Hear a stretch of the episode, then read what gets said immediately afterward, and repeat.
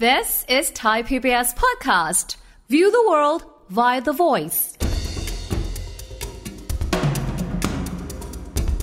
ภาพประวัติศาสตร์เศรษฐกิจไทยที่เราพอจะจดจำได้ ผมแค่ว่าเศรษฐกิจไทยเนี่ยเจออาการเผาจริงเนี่ยก็คือสมัยรัชกาลที่ 7 อันที่2เนี่ยก็คือสถานการณ์ของสงครามโลกครั้งที่ 2 ข้าวยากหมากแพง ตั้งแต่นั้นอ่ะไม่เคยเจออาการเผาเลย นอกจากการเผาที่เกิดขึ้นตอนวิกฤตการณ์ต้มยำกุ้งในอาเซียนทุกคนบอกว่าเมืองไทยคือเมืองหลวงของการท่องเที่ยวโลก ครับ ประเทศไทยยูโดดเด่นมาก เป็นประเทศที่ชนะเหรียญโอลิมปิกมากที่สุดในอาเซียน แต่เรารู้สึกว่า เฮ้ยทำไมเราโตต่ำ มันโตต่ำเพราะเราเจอปัญหามาเยอะ อืม การเมืองก็ยังไม่นิ่ง เพราะฉะนั้นวิธีง่ายๆ คนไทยอยากเห็นเศรษฐกิจโตก็กลับมาสามัคคีกันดีมาก ข้อดีของประเทศไทยคือโลกโซเชียลและคนเจเนเรชั o น4เนี่ยกับ Y เนี่ยเขาต้องการยึดความถูกต้องเรียกว่าโซเชียลแซงชั n เช่น ถ้าเราบอกว่าเศรษฐกิจไทยไม่ดี แต่ถ้าพูดมันไม่ดีจริง เราก็ไปกดดัน แรงกดดันในโซเชียลข้อมูลต่างๆที่พรั่งพรูออกมา ความเป็นรัฐหรือหน่วยงานที่จะทำก็จะหยุดการกระทำที่เป็นผลร้ายกับประชาชน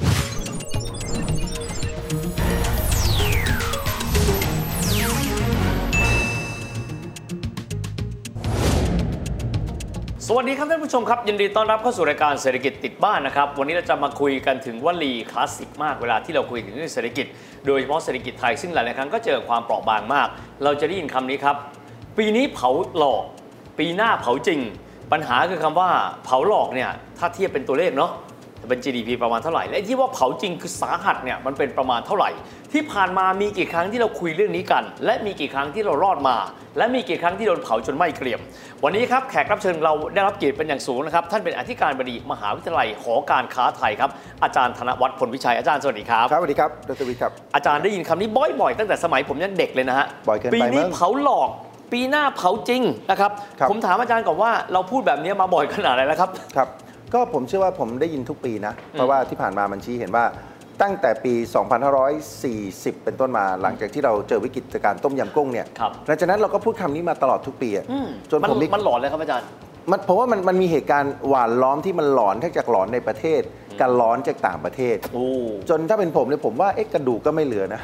มันอาจจะเหลือแต่แต่เท่าฐานเล็กๆอะถ้ามันเผาทุกปีอะ ครับ มันถ้าถามผมว่าได้ยินบ่อยครับทุกปี อืมอาจารย์ทีนี้ถามว่าคำว่าเผาจริงที่คนไทยบอกว่ามันน่ากลัวมาก ครับ อแย่สุดๆเนี่ยถ้ามองในแง่ของ GDP สุดต่ำลงเศรษฐกิจหดตัวเนี่ย ครับ มันพอมีตัวเลขในเชิงเศรษฐศาสตร์ไหมว่าอันนี้เรียกว่าสาหัส คือเราต้องแยกประเด็นก่อนนะ ผมเชื่อว่าคนไทยใช้คำว่าเผาเนี่ยมันหมายความว่ามันเหมือนเป็นศพไปละ อืม คือเศรษฐกิจมันตาย ครับ และมันก็จะต้องเข้าสู่การเผาทันที อืม อันนี้ผมตีความนะครับ นะครับเพราะฉะนั้นคนก็บอกว่าไอ้ปีที่แล้วอะที่มันหนักหนาสาหัสเนี่ยแต่มันเข้าห้อง ICU อืม แต่ปีปัจจุบันนี่แหละ มันตายจริง อืม ๆ และมันก็เข้าสู่การเผา และประเภทเผาแบบไม่สนิทโอเค อืม เพราะมันต้องนิยามก่อนว่าเวลาคนพูดถึงการตายของเศรษฐกิจเนี่ยเขานิยามตรงกันไหม ครับ ตามหลักวิชาการเนี่ยถ้าบอกว่าการเผาจริงๆเนี่ยก็คือเศรษฐกิจขยายตัวติดลบ จนทำให้คนตกงานระเนระนาด และทำให้คนล้มละลายกันทั่วบ้านทั่วเมืองไอ้เนี่ยคือเผา อาจารย์นี่คือ ตาย นิยาม สนิท ที่นี่คือนิยามที่ดีมาก ในฐานะที่อาจารย์เป็นนักเศรษฐศาสตร์ที่คร่ำบอดมากคำว่าคนตกงานมากมายมหาศาลนะครับเศรษฐกิจล้มละลาย ถ้าเรามองต้มยำกุ้งพอเป็นตัวอย่างที่ดีไหมครับ ของคำว่าตายและต้องเผาครับ ผมบอกเลยนะครับว่าถ้าประวัติศาสตร์เศรษฐกิจไทยที่เราพอจะจดจำได้ ตั้งแต่สมัยรัชกาลที่ 5 เป็นต้น ครับ มา อืม ผมคิดว่าเศรษฐกิจไทยเนี่ยเจออาการเผาจริงเนี่ยก็คือสมัยรัชกาลที่ 7 วิกฤตเศรษฐกิจตกต่ำทั่วโลก 1929 19อ่านั่นแหละผมว่านั่นอันที่หนึ่งอันที่สองเนี่ยก็คือสถานการณ์ของสงครามโลกครั้งที่สองข้าวยากหมากแพง โอ้ชัมัดนจะมา เลยครับ คำนี้เลยใช่ไหม อืมอืม และพอหลังจากที่เรามีแผนพัฒนาเศรษฐกิจสังคมแห่งชาติฉบับที่หนึ่งคือปี อืม 2504 เป็นปีที่ผู้ใหญ่หลีตีกลองประชุมอะ เห็นไหม อ่ะ ตั้งแต่นั้นอ่ะไม่เคยเจออาการเผาเลย นอกจากการเผาที่เกิดขึ้นตอนวิกฤตการณ์ต้มยำกุ้ง ครับ เรามาอยู่ตรงนี้ ซึ่งผมเชื่อว่านี่คือนิยามที่คนยุคปัจจุบันจดจำได้ และคนเจน Y เจน C พอจะสื่อคนได้ เศรษฐกิจไทยเนี่ยติดลบประมาณ 7.5%ติดลบนะขยายตัว ครับ ติดลบ และมีการว่างงาน 4.1% มีคนเป็น NPL ประมาณ 47%ค่าเงินบาทอ่อนละเนระนาดจนถึง 53 บาทต่อดอลลาร์ ไออาการเนี้ยเผาประมาณ 3 ครั้งในปีเดียว อาจารย์น่ากลัวมากเผาสามครั้งในปีเดียว ใช่ โอ้โห ก็คืออาการที่บอกเผา 3 ครั้งในปีเดียวเนี่ย คือมันเผาตั้งแต่ปี 240 ที่ ครับ ลอยตัวค่าเงิน อืมอืม เราจะเห็นการปิดค่าส่งไฟแนนซ์ ครับ นะครับ มีการปลดคนงาน เราบอกว่าตอนนั้นมนุษย์ทองคำคนเงินเดือนสูง ๆ ออกไปทำนา ขับแท็กซี่ ครับ ไอ้นี่คือสถานการณ์จริง หรือบางคนที่เป็นนักลงทุนในตลาดหุ้น ก็ไปผันตัวเองในอาชีพ ซึ่งเราคงจำได้บางคนไปขายแซนด์วิช ผมนึกออก อ่ะ อื ใช่ไหม อือืม ไออาการเนี้มันเกิดในปี 40 พอเกิดในปี 41เนี่ยอันนี้ชัดเจนเข้ายึดทรัพย์ มีกระบวนการปรส อ๋ออ๋อ นะครับมี NPL เกิดขึ้นทั่วบ้านทั่วเมือง คนไทยประกาศตัวล้มละลาย อืม นะครับแล้วก็เปลี่ยนมืออของธุรกิจเป็นว่าเล่นแบงค์ล้ม อืม ตอนนั้นเนี่ยคนตกงานประมาณ 4%กว่ากว่าๆ ครับ นะครับที่ผมบอกว่าเผารอบ3เนี่ยคือหลังจากนั้นเนี่ยมันมีอาการปรับปลาย ซึ่งหลังจากปี 41 แล้วเนี่ยปี 42 43 44 กว่าจะฟื้นเนี่ยเราก็ต้องเจอความชอกช้ำระกำใจของบางคน มันจึงบอกว่าเผา 3 รอบไปในปีเดียวกัน โอ้โห ไอ้นั่นหนักสุดนะครับ หลังจากนั้นเราก็มาเจอเหตุการณ์ที่เศรษฐกิจไม่ได้มีปัญหา ไม่ได้เผาคือน้ำท่วม เจอน้ำไงไม่ได้เจอไฟ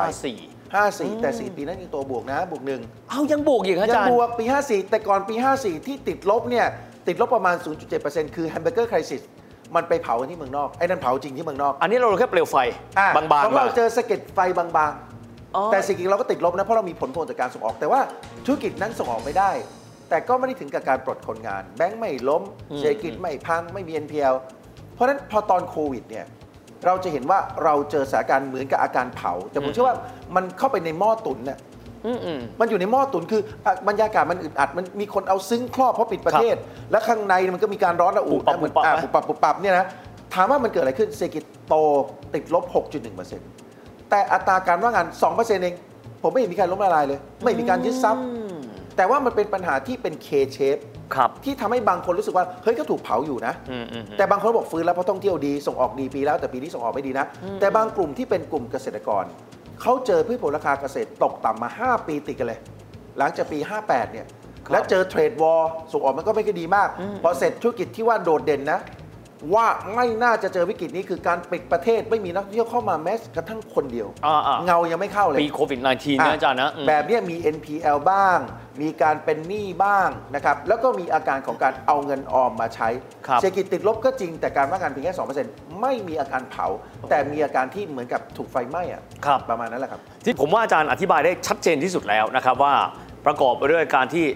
อุตสาหกรรมเศรษฐกิจล้มระเนระนาด ครับ การว่างงานมหาศาล ครับ นะฮะ เศรษฐ ไม่ กิจติดลบ เศรษฐกิจติและดลบที่สำคัญคือแบงก์ล้มไอ้นี่เป็นนิยาม โอ้ ข โห อง IMF เลยนะครับ อ๋อนี่เป็นนิยาม IMF ด้ นิ วย ยาม IMF ว่าวิกฤตเศรษฐกิจนี่คือคำว่า economic crisis ครับ แต่ว่าเราก็ตีความว่านี่คืออาการเผาทางเศรษฐกิจ อาจารย์ผมถามด้วยด้วยความที่ว่าเราพูดคำนี้กันมาจนบ่อยมากๆ จนเป็นการหลอน ครับ จนกระทั่งเราเดินหน้าเดินหน้าชีวิตทางเศรษฐกิจของเราแบบห่อเหี่ยวกันมาโดยตลอด ครับ มันเกิดจากอะไรครับอาจารย์ทำไมคนไทยจึงมีความเชื่อว่าบ้านเราถดถอย บางคนก็ใช้คำนี้ไปเปรียบเทียบกับเพื่อนบ้านสิ เพื่อนบ้านเติบโตเร็วกว่าเราตลอดแม้กระทั้งปีล่าสุด ครับ เขาก็เติบโตเร็วกว่าเราเราเติบโตช้าที่สุดในอาเซียน เป็นเหตุเป็นผลกันไหมครับอาจารย์ ก็มีเหตุมีผลแต่เราต้องบอกก่อนว่าเราพูดกันแบบตรงๆ ง่ายๆนะตอนต้มยำกุ้งเนี่ยเราพังจริง ๆ และเราเป็น ยับ ผู้ เยินนะ นำในการพัง ให้คนอื่นเขาเดือดร้อนไปกับเรา อ่าครับ นะครับและการที่เราเจอวิกฤตตรงนั้นทำให้เกิดการล้มละลายเกิดขึ้น อืม เกือบครึ่งหนึ่งของนักธุรกิจ ครับ เพราะฉะนั้นไอ้ตรงนั้นเนี่ยมันหนักมาก เพราะหลังจากต้มยำกุ้งเนี่ยเราก็ฝ่าผ่านพ้นโดยการคืนหนี้ IMF ในปี อืม 47 ครับ แต่หลังจากนั้นปี 49 เราเจอวิกฤตการณ์ทางการเมือง อืม และมันเป็นการแตกความสามัคคีของคนไทย ผมใช้คำนี้เลย ครับ บ้าน อืม ๆก็ถ้าไม่แตกความสามัคคีไม่แตกทางความคิดเนี่ยมันก็ไมีมีเหตุนี้เพราะฉะนั้นทุกครั้งที่เราอ่อนแออไม่ว่าจะเป็นการเสียกรุงกี่ครั้ง หรือเราประเทศเราจะย่ำแย่มันมาจากการแตกความสามัคคีของคนไทยนี่แหละ อืมอืม นะครับเพราะฉะนั้นการแตกความสามัคคี ซึ่งผมอาจจะฟังและดูหนักนะ อืมอืม แต่มันอาจจะเป็นการแสดงความไม่เห็นด้วยทางการเมืองดูเบาขึ้นไหม เบาลงเบาลงอาจา ถู ร กไหม ย์เบาล และ ง จนอาจจะต้องมีการกระทบกระทั่งกันบ้าง อืม อ่าเห็นไหมมันดูเบาหน่อย แต่จริงๆเนี่ยมันคือข้อที่จริงที่ต่างชาติเขามองว่า เฮ้ย คุณทำอะไรกันอยู่เนี่ย ครับ และเราก็รู้สึกว่า เฮ้ย แล้วมันอาจจะผ่านพ้น มันก็เจอปัญหาวิกฤตทางการเมืองนี่แหละ ไปเรื่อยๆ แล้วมันไม่เคยผ่านพ้นสักที ครับ ถูกไหมครับ จนถึงปัจจุบันคำถามวิกฤตการณ์ทางการเมืองหายไปไหมไม่ ไม่หายครับ อ่ะในระหว่างที่เรามีวิกฤตการณ์ทางการเมืองเศรษฐกิจมันก็โตไปไม่ได้ไกลนะครับ ยังมีสถานการณ์ของต้มยำกุ้งคือแบงก์ของทั้งโลกเนี่ยในยุโรปกับสหรัฐมันล้ม แบงก์ล้มนี่มันดึงเงินออกหมดเลยนะ เอาแน่นอนอ่า ถูกไหมเพราะขนาดปีของเรา 41 เศรษฐกิจเราเจอการเมือง 49 พอมาเจอปี 52 แบงค์ล้มแฮมเบอร์เกอร์ใครสิ แฮมเบอร์เกอร์อืม พอเสร็จแล้วกำลังจะยิ้มออกปี 53 4 โตดีนะโต 7 ปี 54 น้ำท่วมอีก ซีดใหม่อีก อ๋อ ผมนึกออกแล้ว ปี 57กำลังจะ 5 4 5 5 6กำลังจะดี 57 เจออะไร โอ้โห เจอมีมีการเปลี่ยนแปลงทางการเมืองอีกแล้ว อีกแล้วอืม มีการปิดกรุงเทพถูกไหมนะครับ พอปี 58กำลังจะดูสดใสนะครับ59 ดูดี เศรษฐกิจโตได้ 4%นะ ปี 60 โตได้ 4%ปี 61 ทรัมป์มาเทรดวอร์อีก โอ้ นะพอปี 62 หลังเทรดวอร์ที่ย่ำแย่เนี่ยส่งออกไม่ค่อยได้นะพืชผลราคาตกมาเจอโควิดเนี่ย อืม เพราะฉะนั้นดรวิทย์จะเห็นนะครับว่า เราเจอปัจจัยภายนอกกระหน่ำซ้ำเติม และเราก็เลยคิดว่าไอ้ปัจจัยภายในกับภายนอกเนี่ยมันทำให้เราถูกเผาซ้ำเผาซาก โอ้โหอาจารย์อธิบายได้คมชัดมากๆ ผมถามอาจารย์แบบนี้ ทีนี้เรามองไกลไปข้างหน้าบ้างครับอาจารย์ ตอนนี้หลายคนบอกว่า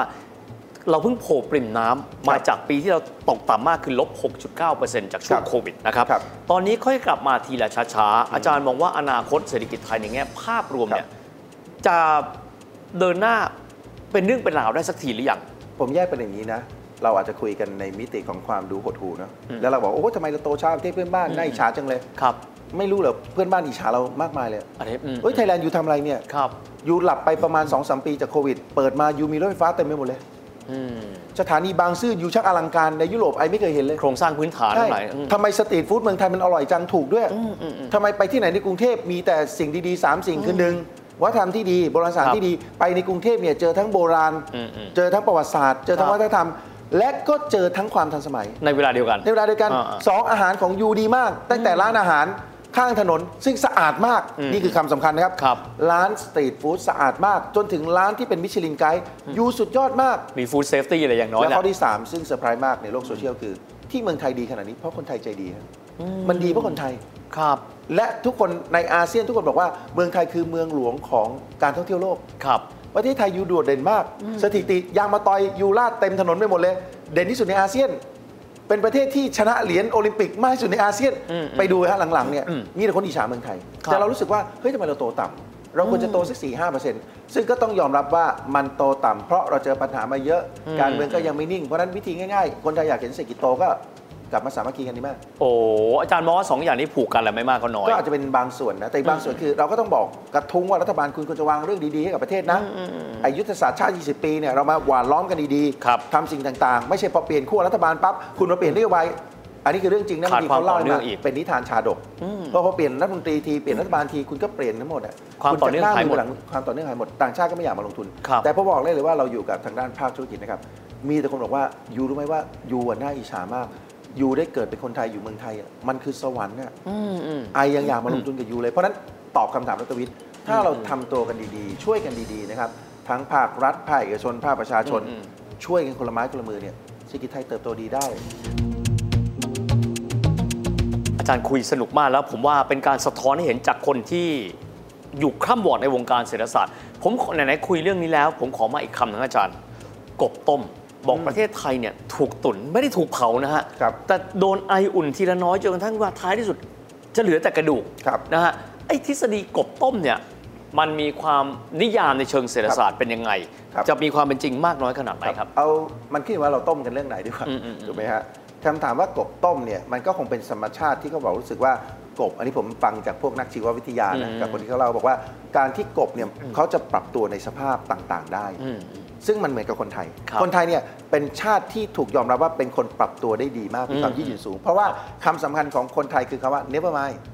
ไม่เป็นไรเออถูก ตามสบาย เออ อยู่สายไม่เป็นไร ไอรับได้ ครับ อฝนตกไม่เป็นไร เดี๋ยวไอก็อยู่สนุกได้ในร่มคือผมว่านั่นคือพื้นฐานของคนไทยในการปรับตัว เพราะไอ้คำว่ากบต้มเนี่ย กบเมื่ออยู่ในสภาพน้ำเย็นๆเขาอยู่ได้ เมื่อต้มน้ำน้ำอุ่นขึ้นเขาปรับตัวให้มันอุ่นขึ้น อ่าครับ แต่เมื่อมันถึงจุดที่เดือดแล้วเนี่ย มันสายไปแล้วเขาเลยตายในน้ำเดือด อ่า เพราะฉะนั้นคำถามที่สำคัญเราจะมองเรื่องอะไร ครับ ผมเอางี้ดีกว่า อืม เป็นเรื่องที่โดนใจผมมากที่สุดนะ คือเราอยู่กับธุรกิจผิดกฎหมายกับการทำผิดระเบียบการผิดทำผิดกฎหมายเยอะเกินไป จนชาชินละ คือผมบอกได้บางทีเนี่ยเอาผิดนิดผิดหน่อย เอาดิ ไม่เป็นไร ไม่เป็นไร อ้าว สีเทา มันเป็นเรื่องที่เป็นหายนะธุรกิจสีเทา มันต้องแก้ให้ให้ให้ให้หลาบจำนะ การไม่ข้ามทางม้าลาย การฝ่าไฟแดงเป็นเรื่องปกติ เนี่ยคุณทำธุรกิจแบบเนี้ยมันผิดกฎหมายเฮ้ยไม่เห็นมีใครเดือดร้อนเลยมโนสาเล่คือคนไทยยอมรับการทำผิดกฎหมายที่มันไม่ได้เดือดร้อนกับเรา ให้เป็นเรื่องปกติ อืม และนี่คือทฤษฎีกบต้มนะ โอ้โห เราทำอะไรก็ได้ที่มันผิดได้และ และมันเป็นสิ่งที่เราบอกว่าเอ้ยมันไม่เดือดร้อนเรา อืมอืม อะ่ะแต่สังเกตว่าบางประเทศคุณทำผิดเล็กน้อยนะ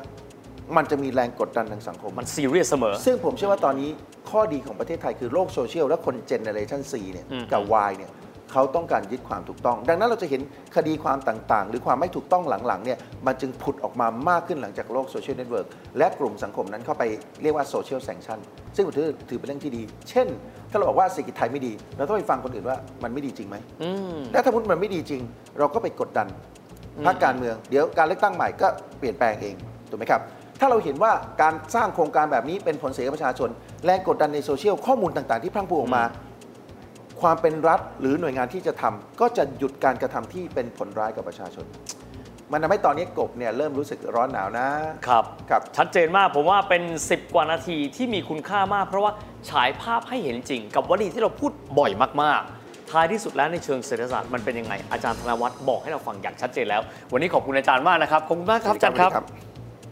เอาอย่างไงก็ตามผลทางเดินข้างหน้าไป ไม่อยากจะถูกเผาและไม่อยากต้มกบ ก็อยู่ที่การขับเคลื่อนของคนไทยและทุกภาคเศรษฐกิจด้วยสำหรับวันนี้เวลาหมดลงแล้วนะครับแล้วพบกันใหม่โอกาสหน้า สวัสดีครับ